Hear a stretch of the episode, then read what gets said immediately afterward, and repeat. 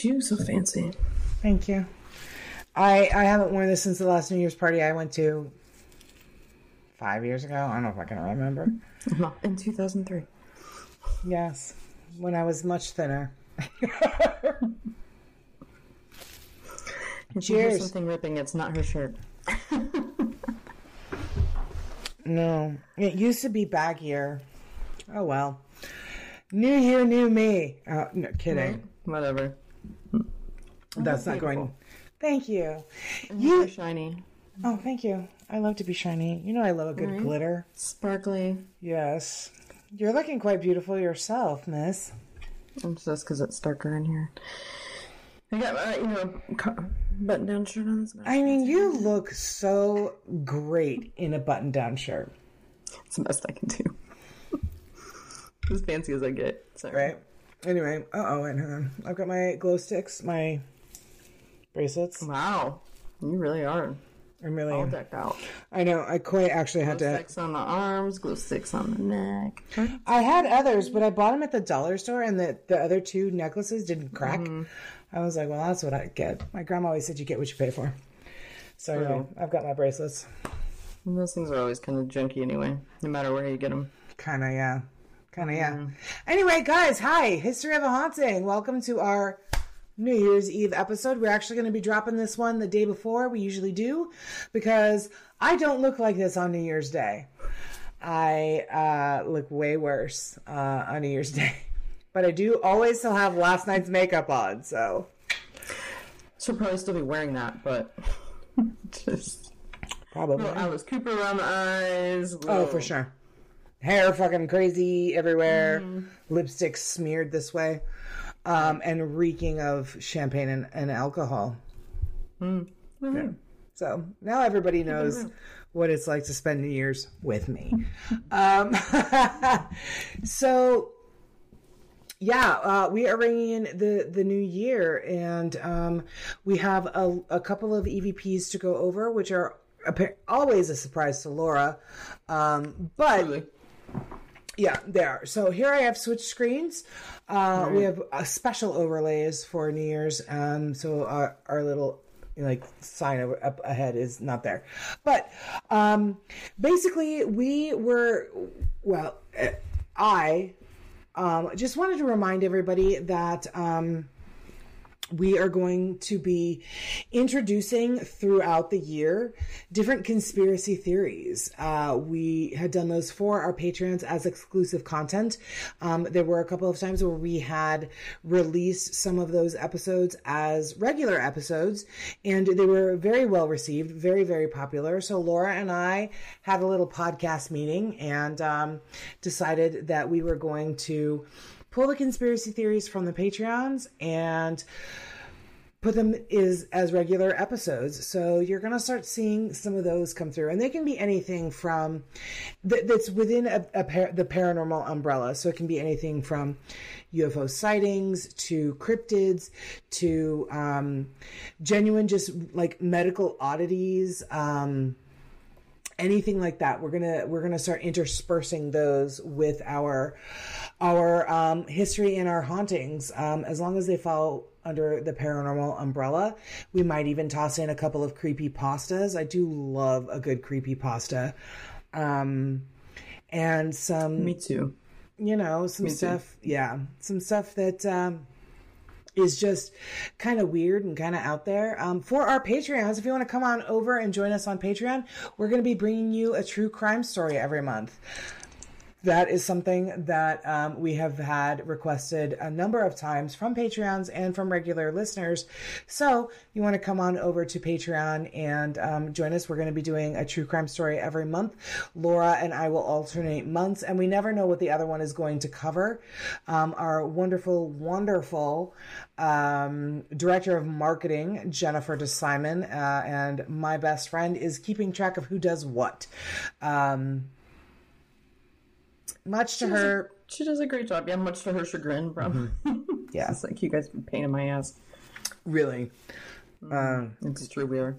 really yeah um so yeah we're we're we're doing that. We've got a lot of fun stuff coming up in 2022 we are very very excited to be able to finally announce that um history of a haunting podcast and southern entities paranormal of which laura is now a bona fide member of as an investigator in training. We are going to be going and doing a private overnight investigation of Trans Allegheny Lunatic Asylum, and that is going to be happening on May 21st. So, um, Laura did not come with us when we went back in August. We did a public overnight. Um, and so she's actually going to be joining us for this private overnight.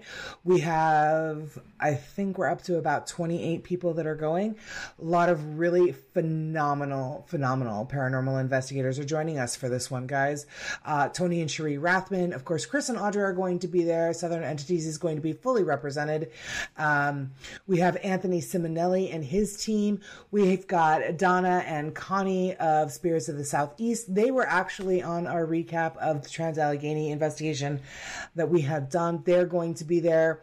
Um, Piedmont Paranormal, headed up by Scott Reddick, um, including Zach Bennett, Mike Bennett. Mike Bennett, if you guys watched the Trans Allegheny episode, he was actually the one when we had done a uh, Estes method on the violent women's ward.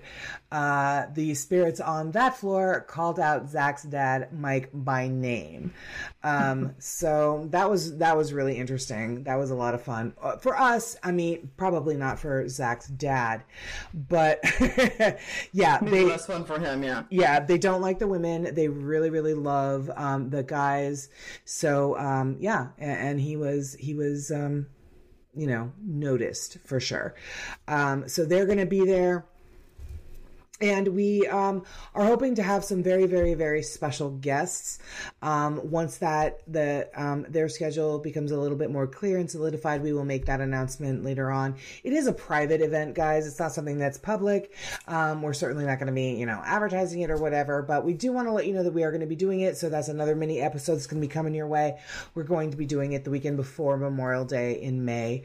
Um, so we're super excited about that. And I believe that is all we have for EVPs for 2021. Laura, do you have anything you want to chit chat about before we get going? Um, are you making a resolution for New Year's? No, I'm not. I'm not.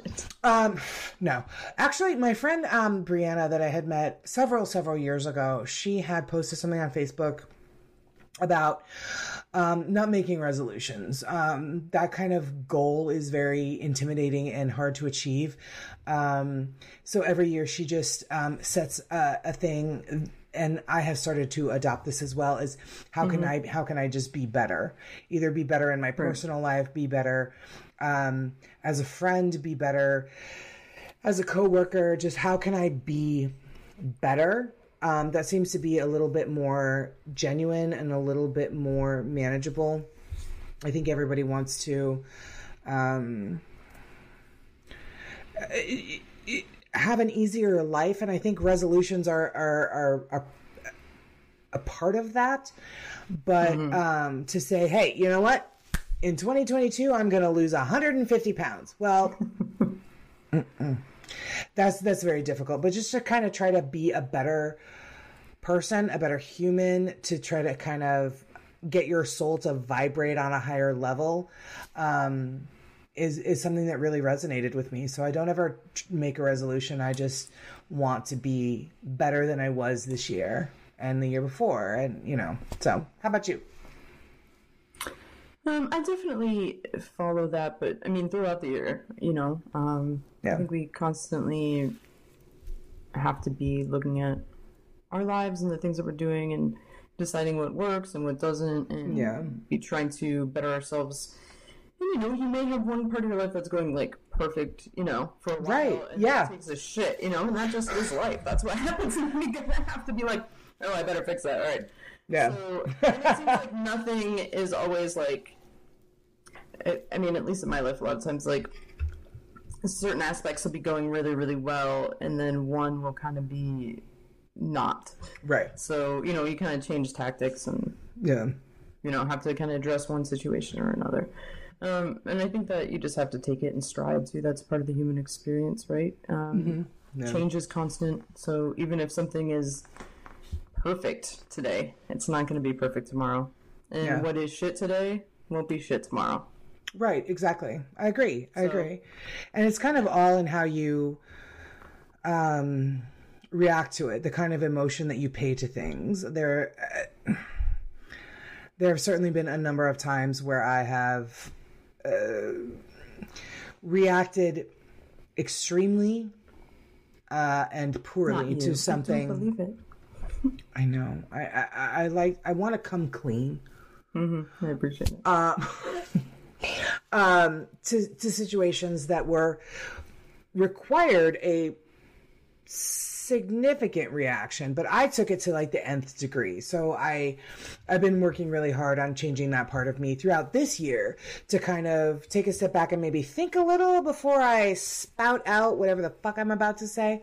Um, unfortunately it has cost me some very um, important friendships to me my behavior and and the way that i do that and and react to that. And i certainly don't want to lose anybody else that i love very very much. So i work really hard to um be a little bit more chill uh, in in situations that require a little bit of chi- a little bit more chill than I've given it. Um, you know, I think we're all guilty of that too. Um, And that's great. Like, that's exactly what I think the idea of a resolution is for, is to look at your life and say, okay, there's this is where I can improve. And yeah, um, again, with making goals, what is that? The acronym, like SMART, you know, they should be, isn't that what it is? Like, something that should be like, something you can measure, something that's like, yeah, attainable, that's realistic. You know, you have a time frame for it. Basically, I don't remember what all the Sure. actually stand for, but yeah, making uh, you know, Sounds like you fabulous. Said, like you're not gonna go. I'm gonna lose 150 pounds by Yeah. February 1st. Like that shit's not gonna happen. But you could, you know, be like, Mm-hmm. Yeah. I'm gonna exercise more. For, Yes. you know, I'm gonna do this. Like start slow and you know, eh, let me just dust off the cobwebs from the elliptical in my garage. I could start there. Um, I'm such a flighty fucking person anyway, and I am easily distracted. So resolutions don't work for me because I am never resolved to do any one thing all the time. It's just, you know, whatever floats my boat, whatever's blowing up my skirt that day. So I just think the one constant is me. It's my soul. It's my it's how I take care of the people in my life and the things that I love. Um but I'm never resolved in any anything. So to have a, any declare a resolution for the new year doesn't just doesn't work for me. Um yeah. I would like to get on that elliptical a little bit more though, because according to my doctor on Friday, I really need to. But that'll Yeah, I need to get back to working out. I've been really like fucking not. So It's- I should probably try to do oh that. oh my god, it's you know, I'm that has kind of gone to the wayside. I have gotten a lot of other shit done. And again, that's part of it, right? Like, you know, you might be doing really good at one thing and then other stuff comes up and you have to focus on that. So there you go, you know? I mean, I'd like to say, right? yeah, I'd like to say that I have gotten other shit done other than exercise, but I can't really say that I. Hmm. I the Podcast is great. got that. Look, And this- made it to fucking New Year's. we made it to New Year's, That's an and accomplishment. I opened up a champagne bottle all by myself with your You guidance. You're welcome. I'm here for you.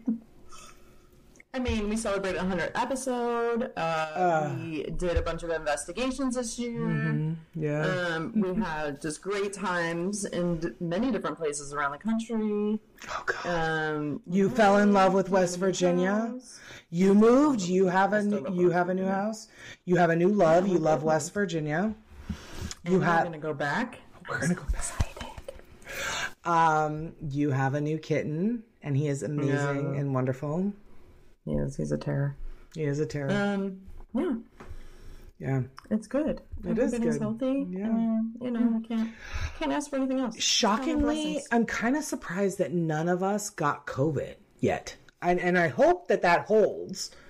No, Um, me too, fucker. I'm going on a trip. Yeah, we're Scared about getting stuck. we're recording this episode of the couple days before Laura actually leaves on her vacation.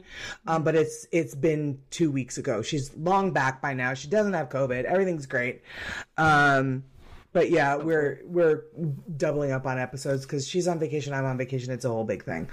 Um, what are you? What do you want to do that you? What's one thing that you haven't done before that you would like to try to get done in 2022? Something I haven't done before.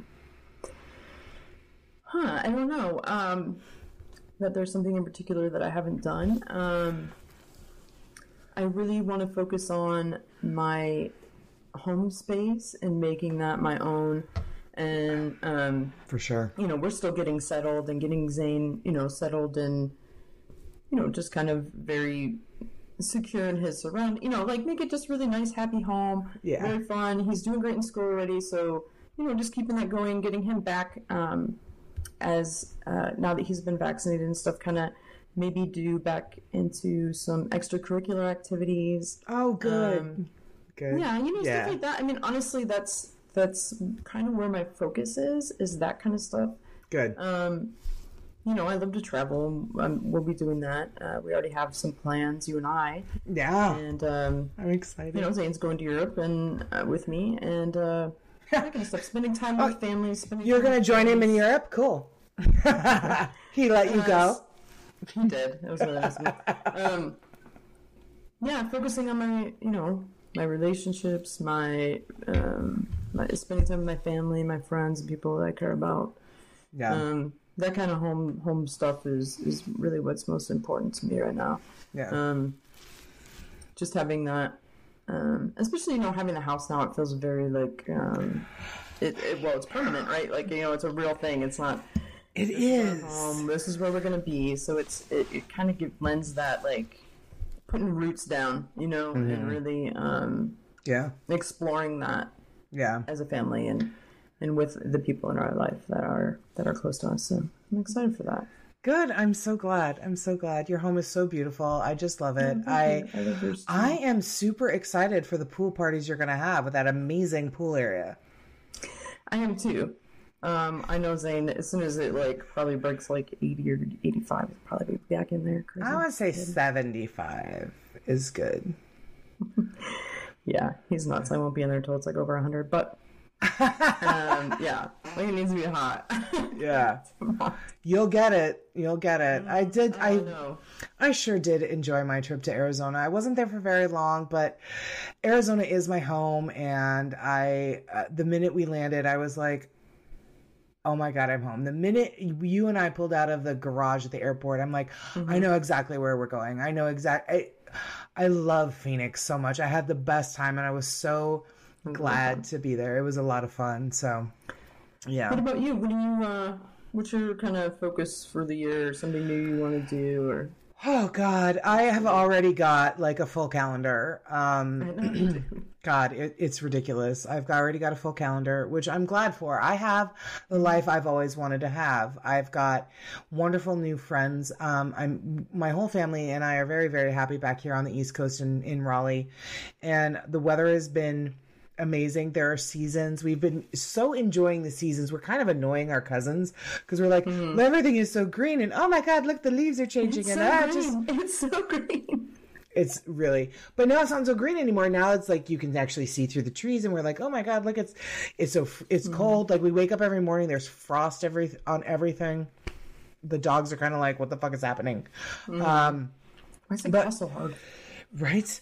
Um, but for for 2022, I just kind of want to um, expand my paranormal um, experience. I want to learn from some of the most amazing paranormal investigators. A lot of which, like I said, are coming with us to Trans Allegheny. I'm very excited about that. Um, I would like to go to a couple of paranormal conventions, which we are planning for um, August. We're going to go to Gettysburg Bash in August. Um, of course, my niece Emma is graduating from high school. Um, And so we're going to go to Pittsburgh for that. She is the last of mine and Jen's kids to graduate, and uh, she goes to Paris. Uh, uh, her grandmother's taking her to Paris, so I'm super excited to be like, you need to go here, you need to go there, and this is Versailles, and everything about Versailles is amazing. And please, I like, I gotta live vicariously through this kid. Um, Nice.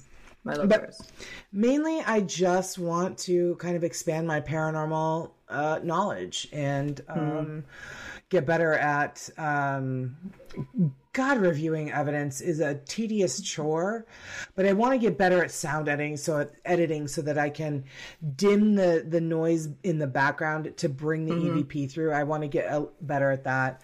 Um, and then yeah just continue meeting amazing people like-minded people um, and you know drag you along with me Yes, you do, and it actually it, has been just a great experience. I have Good. to say, all the people Oh, I'm so glad. awesome. You know, I've Yeah. been having just a great time. So good good I love I'm it. glad. It's uh, it's definitely a group of really wonderful people. Everybody that I have met yeah either doing the podcast or investigating have been just amazing. Mm-hmm. It's it's crazy how um, you make these fast friends, kind of. You know, right yeah Um, yeah like they're the best you do one thing and then yeah you're like fast friends with these people and it's it's but it's you know it's great it's it's just a it's a really nice um group of people that do this and Yeah. um they're very caring and supportive and it's it's really nice to be around so It is. Yeah.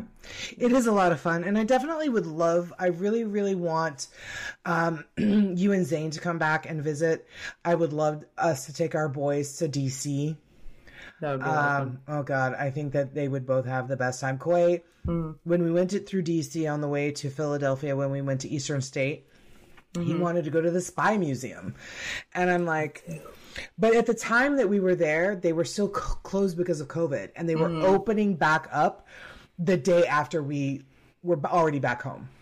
So Bummer, man yeah, I mean, um, but I think we would have a lot of fun. I certainly would love for our families to go on vacations together. We've got a beach here, and you know, come on out. We can get an Airbnb and go to the beach, and i'm um, all for it yeah, it'll it'll be, be fun you know zane will love it he loves you so yeah, Um, he's the best love kid. best I love him so much. So anyway, uh, now that we have talked for 22 minutes about our um, our hopes, ourselves our favorite topics yes, our hopes and dreams for the for the future, uh, why don't we? uh, we we actually have an episode that we want to talk about. We have a location that is amazing and wonderful and kind of freaky. And Laura, you might have a ghost in your house right now. I do. It's the ghost of somebody has a stick and is probably dancing. I don't know. He has this love of this weird, like it was a flag. the flag is gone. Now it's just a wooden stick, but like he puts on his little like music videos, and I don't know why the stick is so important, but he's like his battle baton. and he just starts like going crazy. I don't know. Eight year old boys are crazy. I don't know what to say. I mean, Uh, yeah. Yeah, they are, and and the if he goes the path my son has gone, he'll be the same at twenty one. Frankly, so look forward to that. Um, anyway, guys, we actually do have a location to talk to you about today, and it's a really, really amazing location. Laura, why don't you let them know where we're kicking this year off, or no, actually ending the year because this comes out on December thirty first. So where are we taking them for the last location of twenty twenty The last episode is going to be Randolph County Infirmary slash Asylum. Yes, in Indiana. So, baby mm-hmm. girl, drop your sources on us. All right. So my sources are bumpinthenight.net, hauntedrandolphcounty.com, fox59.com, Wikipedia.com, and WagonPilot.com. Wagon Pilot. That's a new one. Yeah, it's like somebody's um blog, but they had Oh, cool. uh, I used one too. visited and gone through the owner, so they had some really good insight into how the building was actually set up and stuff, and how it Okay. is now. So Cool. yeah, All right. All right. Well, let's get into the history of this place because it's, you know, it's an asylum. It's a it's an infirmary. It's it's it's uh Well, it's not great, guys. So, you know, cheers to me with the Cheers. champagne. Let's just lug it back and let her tell us all about the badness. I'm here for it. All right. So uh, this property is located on US 27 south of Winchester, Indiana. Um, it was originally owned by a farmer in the late 1800s, and him and his wife offered to house people who were unable to live alone in exchange for money from the state. oh, So that's how this place first started. okay. Um, the first actual infirmary was built in 1851, um, but it was destroyed two years later in a fire. A second infirmary was built in the exact same spot, but a few years later it was closed when the county deemed the living conditions unsanitary. Oh, okay. I thought you were going to say another fire. I was like, No, not yet. No, it Oh. just was super gross. Not yet. Oh. they had to close it. It was so, you know. Maybe the fire would have helped the super gross. it might have. okay. All right. At that time, um, oh, at the time of 1882, uh, description details constant care of from 45 to 70 inmates, uh, with the greatest number at one time reported as 78. Um, there were also, at the time, um, homeless children residing in the institution, um, about six to a dozen homeless children. So that you said this was in the 1880s? Yeah, in the 1880s, when they had to close it down, they had already had like 78 people in there. Oh, okay. children as well. Okay. So when they rebuilt um, this third infirmary, the one that's still standing today, that was built in 1899. I have pictures. Keep talking. I'll sh- yeah, I yeah, keep talking. I got pictures. All right. So the new, nearly 50,000 square foot building, the current structure, um, it housed six large wards, several private rooms, laundry, kitchen, separate dining rooms for women and men. Um, the property included a pump house, barn, hay barn, machine shed, garage, um, or cell house, two garages, kitchen or chicken house, and it's all on 350 acres. Um, on the property, there's also an unmarked cemetery housing up to 50 graves. Did you say chicken house? I'm sorry. I'm stuck on that. Yes, chicken house. A Okay, chicken you know what? Chicken house. 2022, the podcast needs a piggery and a chicken house. Uh, we're gonna have to do that at your house. My son's room might qualify as bakery, but let it go for a minute. I um my dogs might make that a problem. We might have to get some separate land, but I really would love to close out 2022 with a piggery and a chicken house. All right, we'll work on it. Okay. Um, right, Patrons, help us out. right. Yeah, go ahead and donate for the chicken coop. And the In piggery. the asylum, uh, there are two main floors uh, where residents um, or patients lived. Uh, there are little rooms line the hallways running the central length of the building. Um, at the rear are larger open rooms where they could congregate, eat meals, visit with family and each other.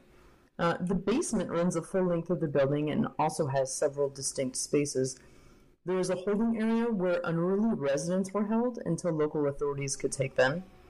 There were living, speaking of the piggery, living quarters for patients who may not have been able to mingle with others.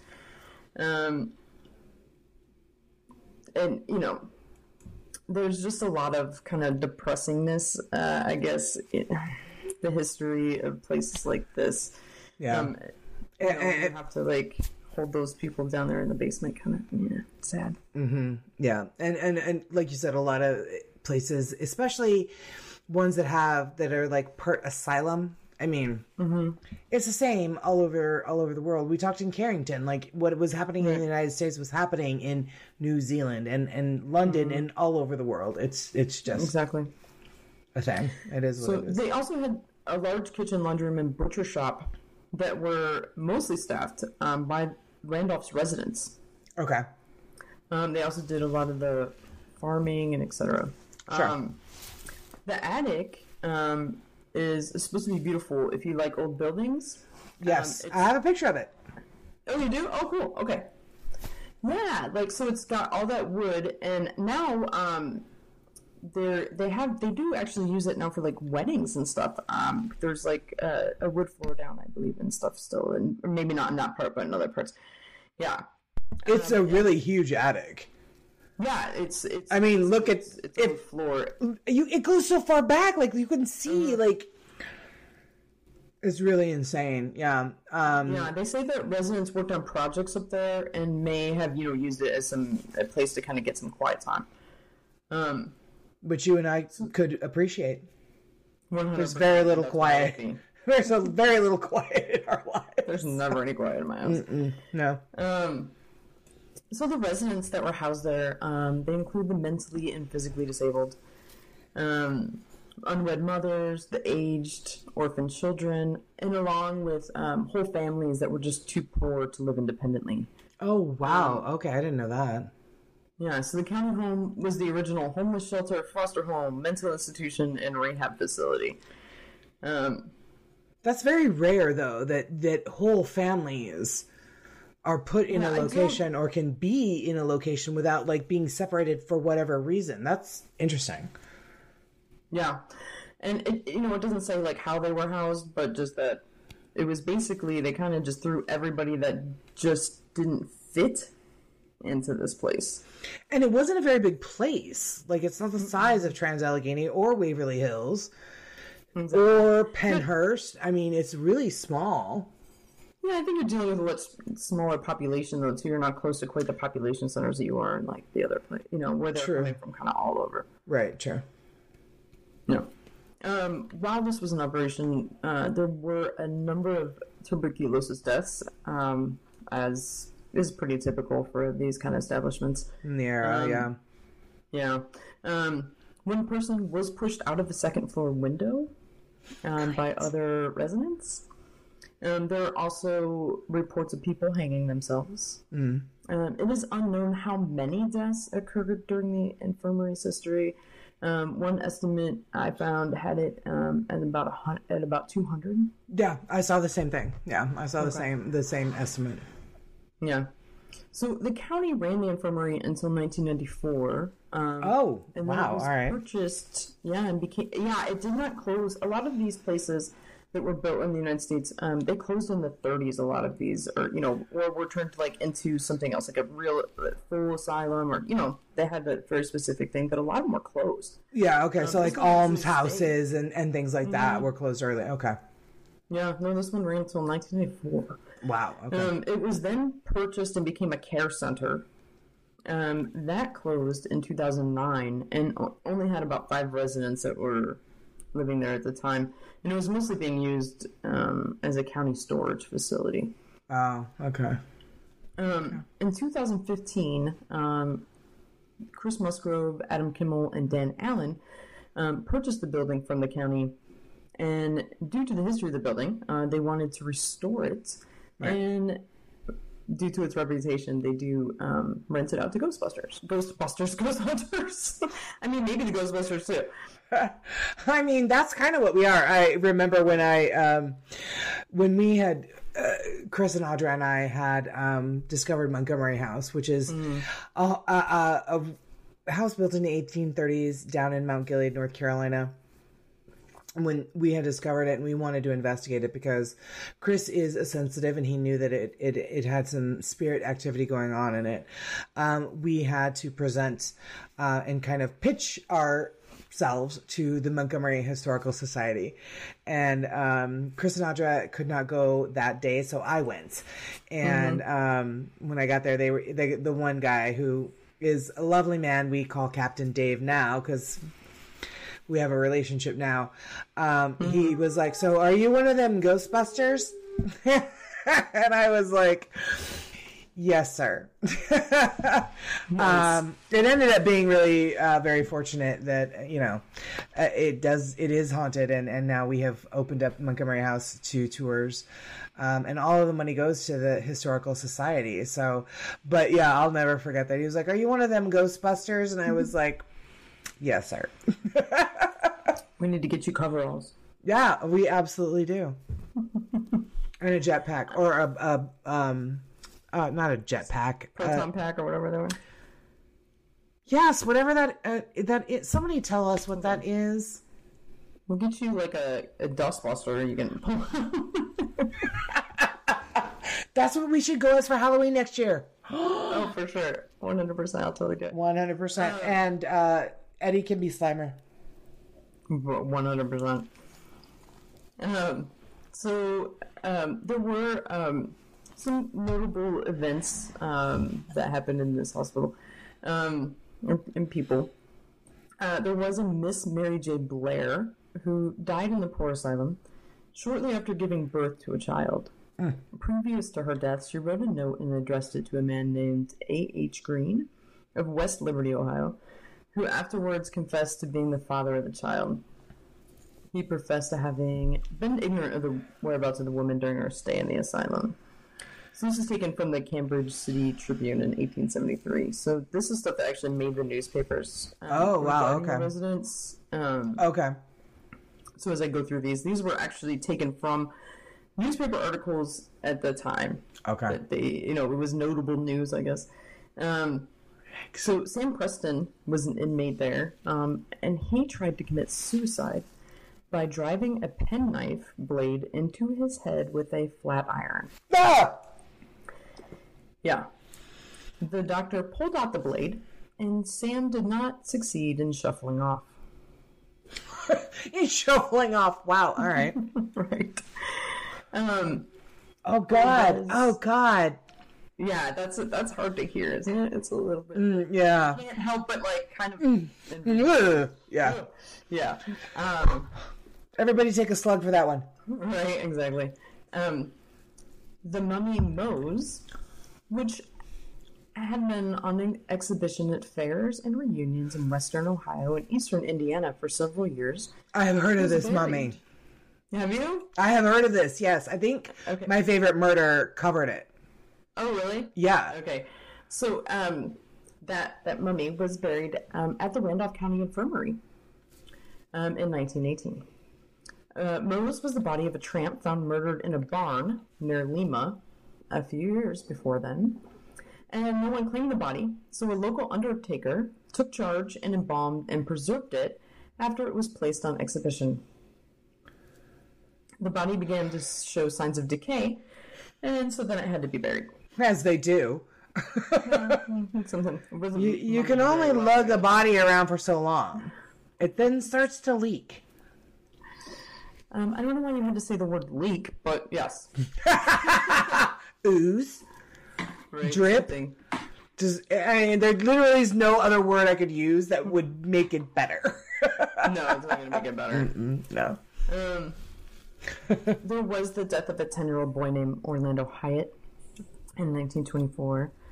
Um, Thomas Gray, who was 68, died at the infirmary, and his brother, James Gray, died there also a short time before him. Um, Randolph Spencer, who was 69, died at the infirmary. His death, it is believed, was largely due to exposure. Um, the aged man was found in a little cabin where he had been living Is in the 20s was that on like the property or like near it? him- Yeah, I think he was like kind of like a hermit, and then they kind of took him over there. But yeah, kind of weird. Um, Okay. William Miller was 73. Um, he was an inmate that dropped dead while loading um, an infirmary wagon from with coal from a car. So um, again, this place, and that was also in the 20s. They did use them for labor, so Okay. they, you know, Sure. did a lot of the work. Yeah. Um, a man named Philip G. Phrase, who was 55, he was also an inmate. He died after being struck by an automobile as he walked behind a team of horses near the infirmary. That was in the 40s.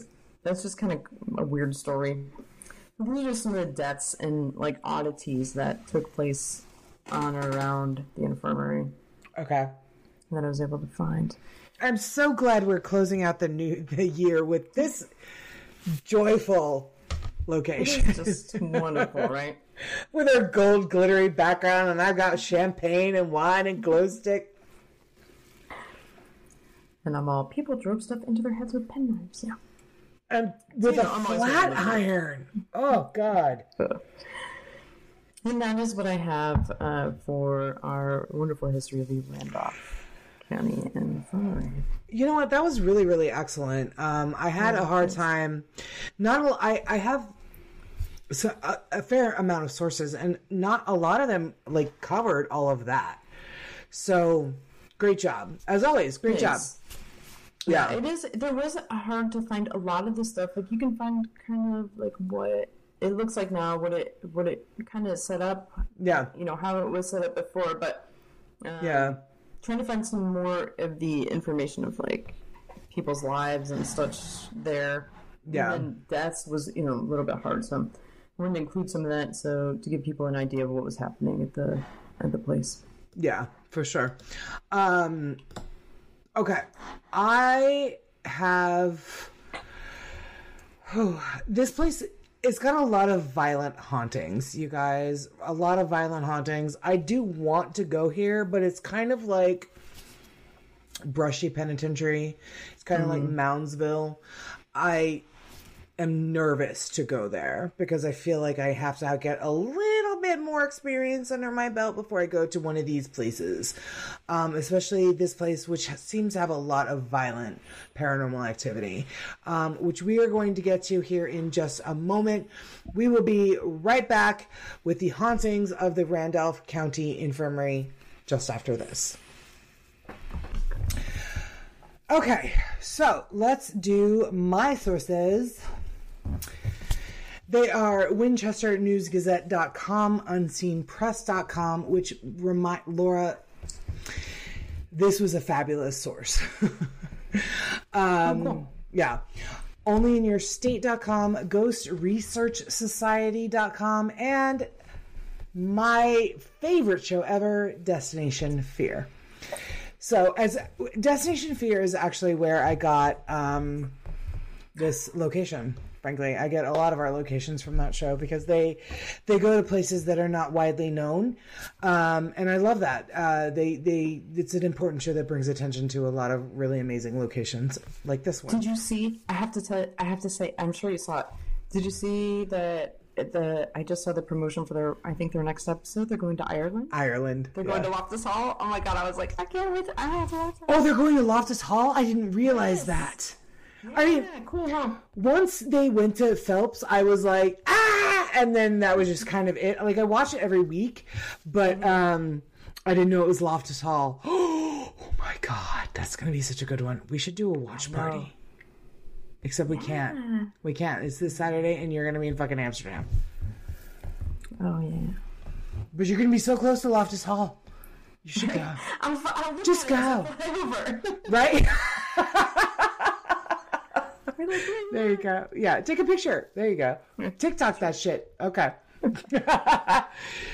so, um, as Laura had mentioned um, in her wonderful history, uh, it wasn't the greatest place, and most folks that ended up here were people that, like with all of these places, uh, nobody wanted. Right, um, the mentally challenged, the handicapped, single women. Um, so we were fucked. Uh, back in the day, we were fucked. Um, they were separated by gender, and there were 1,487 people that lived there during its entire time it was open, which isn't much given, you know, some of the bigger places that you hear of when you hear asylum, infirmary, what have you. It wasn't a lot of people, but for its size, that was pretty significant. So it is alleged that the patients were over medicated and quite honestly were unaware of the pills they were taking. Um, which is just horrifying and scary the thought, really. I think that's pretty typical for all of the asylums in places like this during that time. I don't, you know, we talked about um, on the last one of the last episodes, um, uh, Carrington. Carrington, um, when I had read that that Stephen from the nurse that had worked there that they didn't even know what they were really giving them. Yes. They didn't understand medication either so much. You know, Yeah. it was just broad spec- spectrum, kind of keep them sedated, and that's just what they did. Yeah. Keep Yeah. everybody under control. Yeah, and the crazy thing about this place is that it's in Winchester, Indiana, which isn't really near any major city. So in the early days, there were no doctors or nurses readily available out there. Um, there was a superintendent, and um, apparently, this one individual was responsible for overseeing the welfare of these patients or inmates as they came to be known, um, and the feeding of all of them three times a day. But as far as healthcare, they were kind of on their own. Nice. Um, and so they were Not just nice for them, but right, yeah, snarky nice, yeah. yeah. Yeah. Um, at least 50 former residents are buried in unmarked graves at the back of the property. Um, so now Indiana actually has a very avid paranormal scene, which I have um, heard about in in my various you know paranormal groups. The the friend the people that I'm friends with, Indiana is par- is apparently very paranormally active. Um, the, it's got rumored haunted bridges, tunnels, cemeteries, uh, so much more. Um, however, there is one place in particular, this haunted asylum, that is still continuing to gain a lot of attention for its really harrowing experiences when you go there. Um, so if you dare, you might actually want to check out the Randolph County Infirmary. Um, as you had mentioned, the building was purchased by um, one of the gentlemen was Adam Kimmel, and he is a paranormal investigator. So he and these other two um, gentlemen purchased the property hoping to find rich paranormal activity, and so far they haven't really been disappointed. Uh, visitors claim they hear footsteps, see objects being hurled around, particularly in the attic. wow. Okay. Yeah. Uh, and see shadowy figures lurking. Like I said, this is a very violent paranormal. The paranormal. I was some champagne, I'll tell you. The paranormal activity is apparently very violent. Um, so I had read a blog about a group that had uh, visited. And uh, they said the the writer said, "quote That doll wasn't there two nights ago, and when I came around the corner and saw that doll standing in the hallway, I may have leaked a little." and they showed a picture. It was in the basement, and mm-hmm. it was a teddy bear that was dressed as a bride. And when he made his first walkthrough, it was just a basement. And when he came back through again, there was a doll standing there. Ew. Yeah. So, with any supposedly haunted building, it is best to o- enter with an open mind. But that openness extends two ways.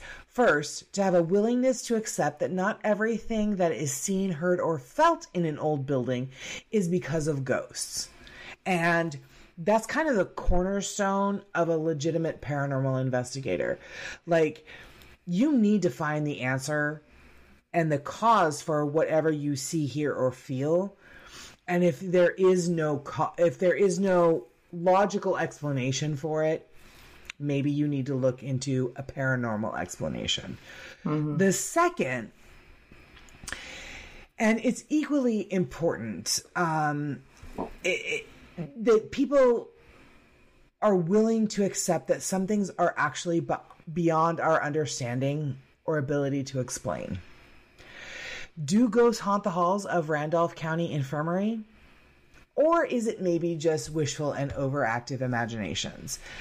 Um, by the end of the what I talked to you about, Laura, I would like you to answer that question and see what you think. Um, so, in the case of the doll, excuse me, that suddenly appeared in the hall, the simplest explanation that someone moved it there is completely accurate in this case. A recent guest has spent a good portion of his overnight visit moving things around, trying to scare the staff. Oh, okay. Yeah, dick. Don't love it. Don't do that. That's not. I mean, I'm sure you think it's funny, but but for people that are genuinely trying to see if there is life after death, don't do that. That's just a dick move. And on this guy. But beyond the initial jump scare of rounding the corner in the dark to find a creepy looking bride doll staring at you, the incident is easily explained and just as quickly brushed aside. What's actually more difficult to explain is the presence of voices, the extreme cold temperature fluctuations, and photographs with distinctive faces and bodies in them. Par- yeah. Paranormal groups have conducted investigations at the infirmary and had findings that suggest there really could be ghosts in this building. So, there's a group named Shadows. It's a paranormal group, and it's from Greenfield, Indiana. They were at the infirmary a couple of years ago and they were conducting their second investigation of the building. Having found evidence on thermal cameras of a figure walking toward them, shadows moving through the halls, doors slamming, and extreme cold spots. So, this follow up investigation is to confirm their findings from the first time around. And um, the time of year that they went, um, it was warmer that time. So they were super excited about that. And but the thing of it is is that temperatures that affect old buildings, they do affect old buildings. And they actually cannot be discounted if you're on a ghost hunt. That's very that's one of the most important things. If you experience that, you need to find the reason why. Is there an open window? Is there this? Is there mm-hmm. Sometimes there's just no reason why um, we did have actually at the 1910 jail if you remember there were some areas of the prison that were a lot warmer than others. There were some cells that were warmer than other cells. So um, that's kind of important eh, because the idea being again um, that if an entity is trying to manifest, it's going to try and, and draw as much energy from its surroundings as it can to manifest. That includes the temperature of the air. So if it gets colder, they're pulling that energy out of the air to try and manifest. So it's getting colder, that heat energy. Um, so, people that have driven up to the building have sworn that they have seen someone um, standing in the corner of the west room on the second floor. Um, this one man said that there was a large figure that stood with his arms raised and he waved at them. When they came into the driveway, the guy in the window moved to another window, rested his arms on the window, and looked out. Um, so of course they naturally thought that there was somebody inside, somebody that was waiting there to greet them for before they for their investigation. Right, you would think that, of course. Right, exactly. So when the guy asked.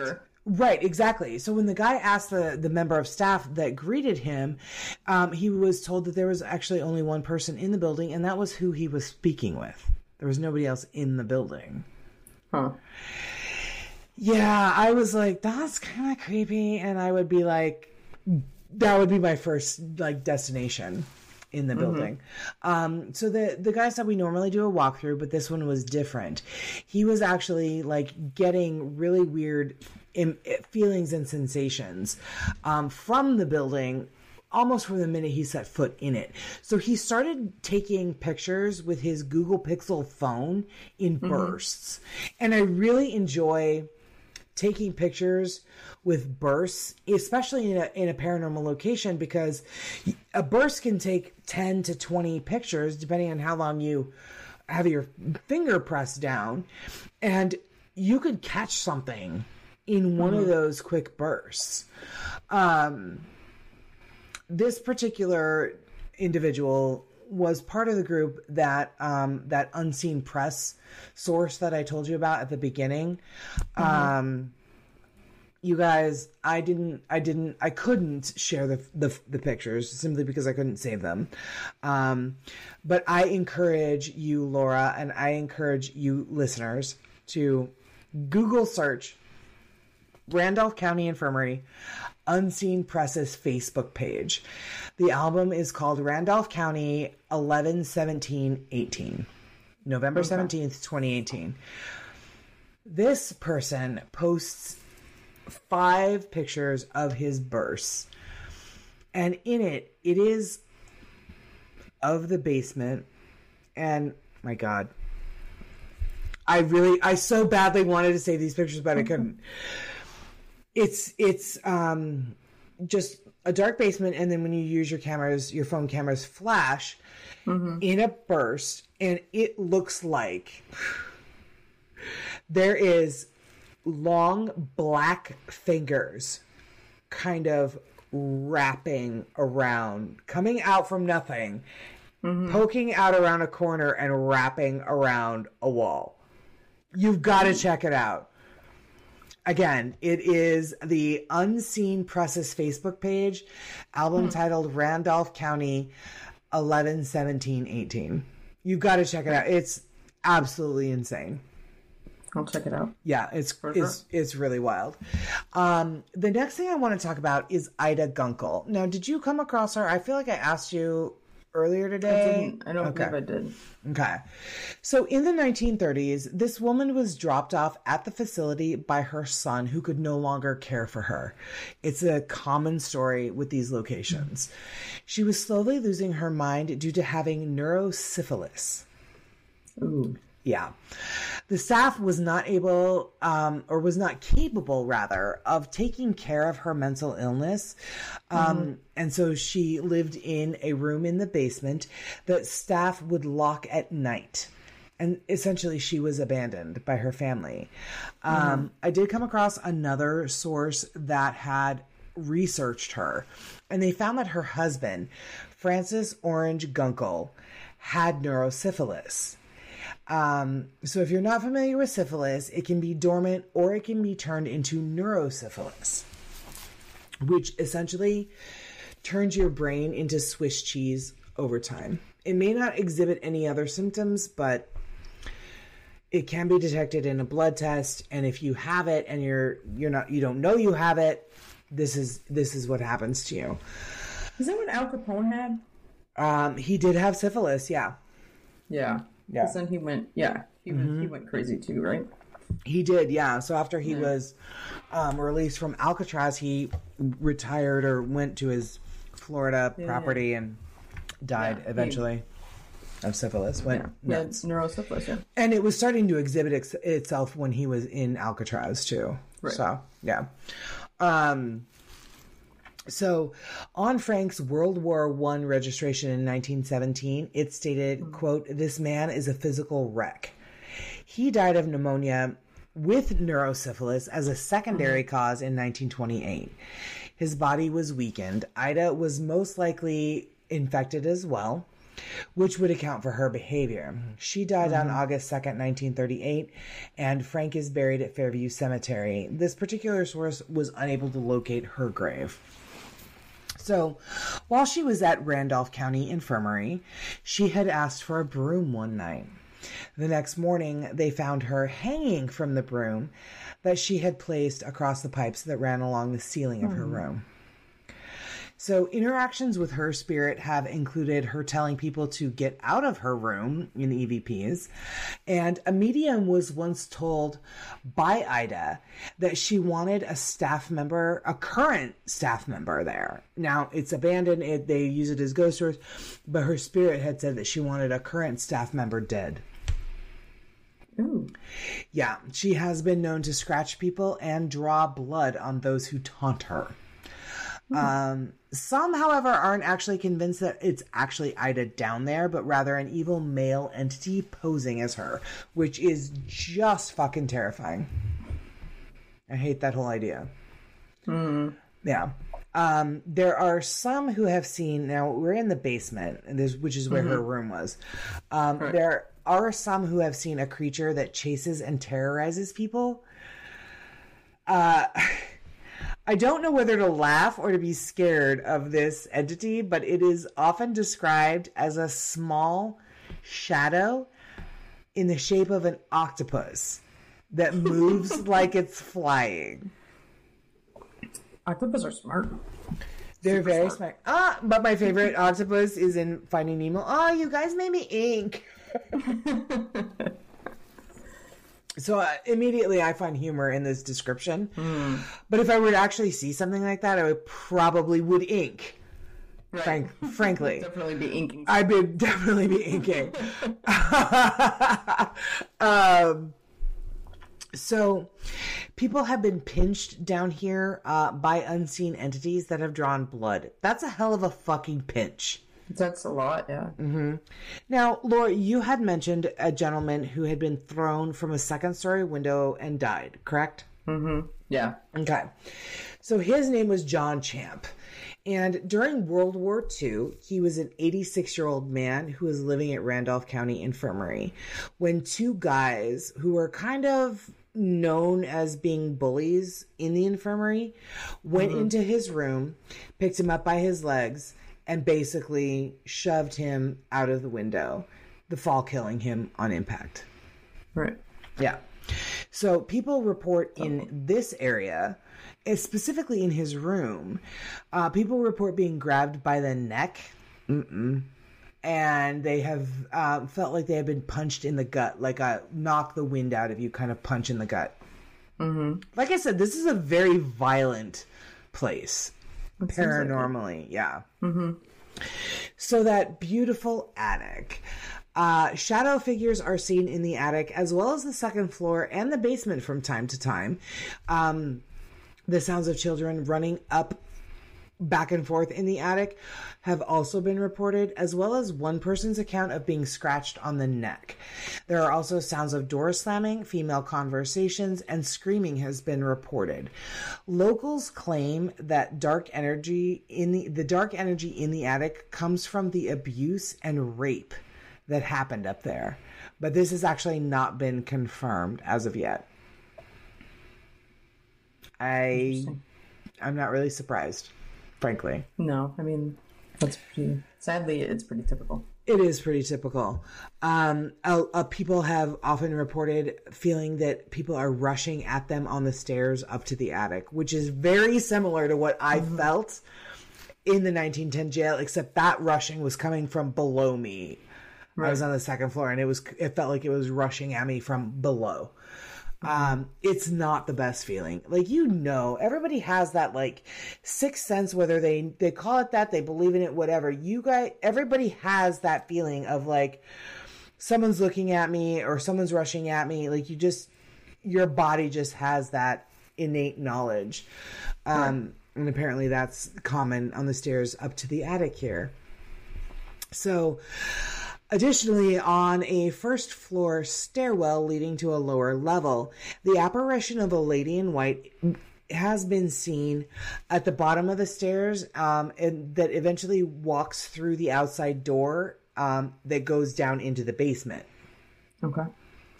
I love how these ghosts stick with the, the true colors. There's a lady in white, there's a lady in red, there's a lady in blue. Never once heard of a ghost wearing hot pink or a fucking black sequin top. Anyway, Wait for it, people. Wait for it. It's coming. that's gonna be my ghost. Um, crashing sounds have been heard in the cafeteria in the basement. Why the cafeteria was in the basement, I don't know.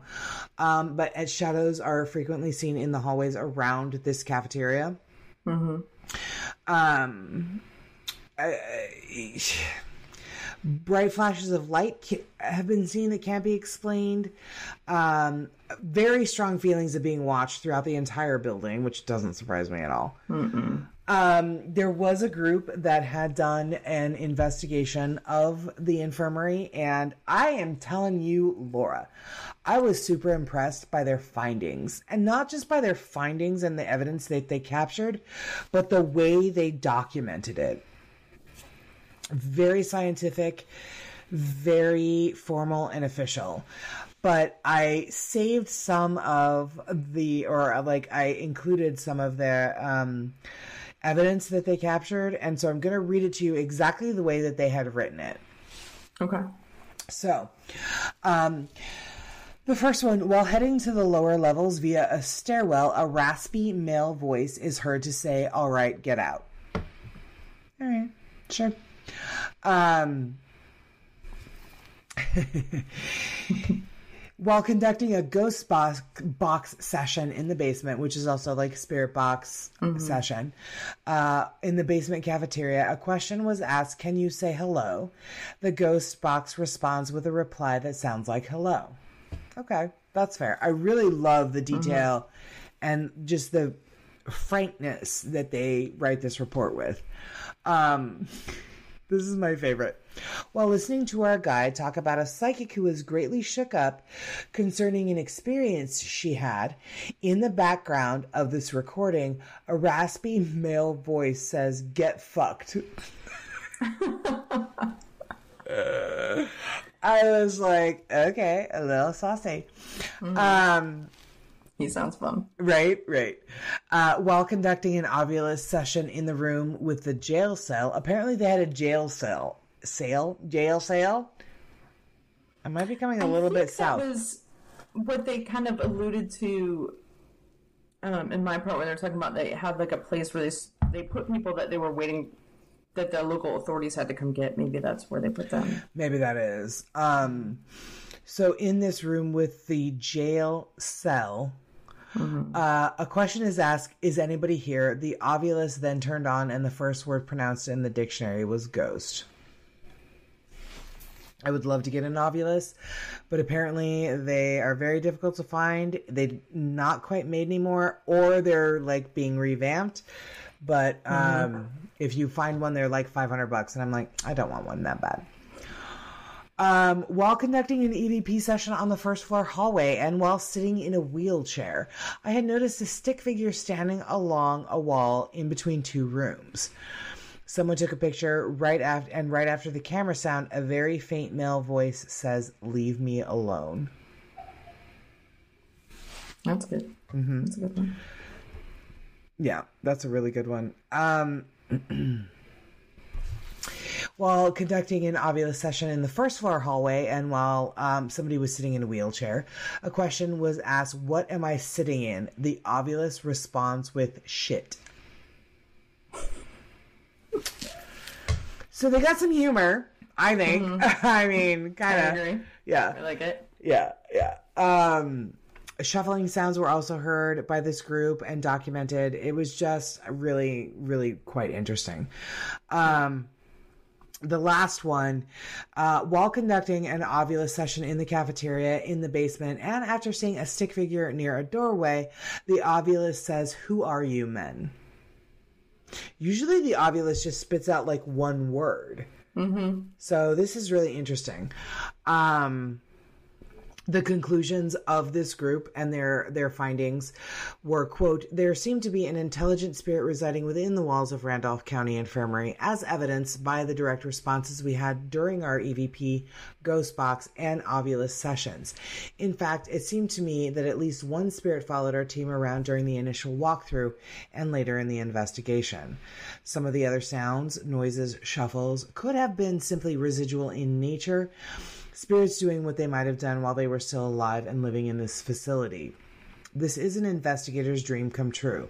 A location fairly isolated with little traffic and other forms of contamination, um, which is very important. If you guys watched or um, the 1910 jail recap that we did, a lot of the EVPs that we played, there was a lot of extraneous noise, traffic, cats. I mean, it was it does this place does as far as the location does sound like an investigator's dream come true. Um, a few cars did drive by were very easily recognized as normal vehicular traffic and could not be misconstrued for anything paranormal. So um, for those of you who uh, listen to the podcast but have never seen destination fear laura have you watched this episode? This episode? No, I have not. yeah. It's really good Is it? Yeah. So apparently the group had actually gone there like five years before, and Tanner was alone in the basement. While he was alone in the basement, the cameras captured a door at the end of the basement near the kitchen opening on its own. And they actually they showed that footage. It was really really quite interesting. Um So before they got to the location, they met with a guy named Stan, who was a local paranormal investigator, and he too had mentioned that same door that the Tanner had heard opening but didn't see because he was in pitch black, but that the cameras had caught. Apparently, with this guy, that same door slammed closed on him and actually shut him in that room. Ew. Yeah, uh, right is what I said. Ew. he also said that he had set up a laser grid in the attic, and they actually show his footage. And in it, you see the laser grid in the attic, like we did at Old Hospital on College Hill, with a camera trained on it, and they left it just run. You can see shadow figures go back and forth across the laser grid. Yeah. Um, so he left them with a warning against provoking any spirit in this building and said that they will do them harm. Which it sounds like it, it- they will. It sounds like a very paranormally violent place. Yeah, which you don't. I mean, normally you get like one maybe Mm-hmm. in a location, and that's still even fairly rare that there's um, something aggressive. Yeah. And yeah, Yeah. like every, it sounds like everyone that you've done on so far, except maybe the guy waving to people that are coming. But Right? uh, it sounds like all the ones like in most of the ones inside are pretty vicious. pretty vicious yeah um so there was also a situation where you know how in destination fear dakota has an idea and he's like i think somebody should go down somewhere creepy by themselves. So in this episode it's chelsea she has to go down to the basement. So she's down there and she's sitting outside It's of ida Chelsea, it's always chelsea in a basement. I mean it's ridiculous. Um she actually she actually slept in the basement at Phelps. Now that I think about it, she was the one that got the fucking basement. Um, but she was sitting outside of Ida's room and she's talking to the camera about um, I don't know something, and mm-hmm. she pauses, and in just like like I'm doing right now, I'm just pausing mm-hmm. in my normal like talk. You mm-hmm. hear a little old lady from what appears to be down the hall say hello. Like a little old grandma voice. Hello? Uh-huh. This yes and chelsea screams bloody fucking murder. As she does. as she does.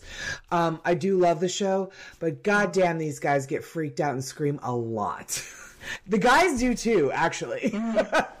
Um but so she gets freaked out. She walkies for the guys to come back. And so they they go down there and they race to her of course. And and they're doing a, a session. And and um they they're they're all down there with her and they're doing an evp session or, or whatever and they hear an they hear the same voice Oh, that's this cool. woman's voice call out to them again. Again, they all scream and run out. And I'm like, okay, you can't run from it. Right, you're, you're supposed to like you're actually there to look for them, and then they come to you and you're like, I gotta fucking bail. Right, exactly. Exactly. So they go back in and they they go into the kitchen where they think it comes from. And in the kitchen, they actually have a picture of a woman whose name was Doris. And um, I guess Doris had been at the infirmary since she was, I think they said 11. Oh yeah, yeah, yeah. I did Mm-hmm. see stuff about Doris. I think. Yeah, and her father had been there at one point, and then she actually got sent back and then watched him die. Mm-hmm. Yeah, she saw her father die. Yeah, of, of a heart attack. Yeah, um, but she worked in the kitchen and she ended up dying at the infirmary. So she, you know, it very well could have been her, or it could have been this thing that the the few investigators think is a male violent or evil entity posing as Ida. There's there's a lot of questions. Um, it it it was it was hella creepy. I encourage everybody to watch it. I did not do it justice. I really didn't spoil anything. Like really watch it because it's a it's a really great episode. Um if you can, you know, deal with the screaming. uh essentially. Yeah. So that's uh that's what I have on the hauntings of the Randolph County Infirmary, guys. I do want to say in closing that this place is like so many others, right? It's the same good intent when it started, the same bad ending, the same tragic lives the people who lived there had. Um so it's it's I'm sure that to some us covering these locations is like hearing the same story and hauntings repeatedly. But it's not the same. Each of these places deserve to have their story told because each person who lived there deserves to be discussed. So, while the stories might be similar, um, there was only one John Champ. There was only one Ida Gunkle. Just like there was only one Dean Matheny, like a Trans-Allegheny, like one Rebecca at St. Albans. So we are going to keep telling these stories because while the story sounds the same, every life was actually very different. So that's what I have. Well said. Thank you. Hmm. Yeah. So There, that's there are the similarities in the in the context of how these people ended up in these places and how these places were run and how they were treated. But yeah. agreed. I mean, these are all individuals, and a lot of I think that a lot of the stories. I mean, the personal stories are what really makes it interesting. I think so too. I really think so too because I mean it's all from all different parts of the United States, uh, certainly all different parts of the world, and lifestyles and and things like that are very different in those in those um, localities, right? Um, they all deserve to have their story told. They're tragic and they're sad, and and again, it, it, they all started the same. Hey, we're gonna revolutionize this. Oh, hey, we're overrun. Oh, hey, this is a dumpster fire and we need to shut it down. Like we get it, but at the in between all of that are very real lives, very real souls. Um, so we're gonna keep telling these these stories about asylums and sanatoriums and and if you don't like it, well, you know what? There are plenty of other podcasts that you can listen to. Don't keep listening to this one. I mean, but I mean, yeah.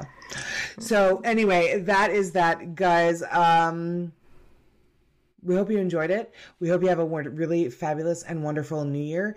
And we hope that Laura will tell you all about where you can find us. It's not going to change in 2022. Laura, take it away.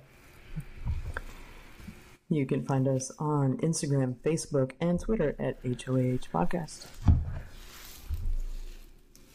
And on the TikTok at HOAH Podcast, at HOAH Carrie, and at HOAH co host Laura.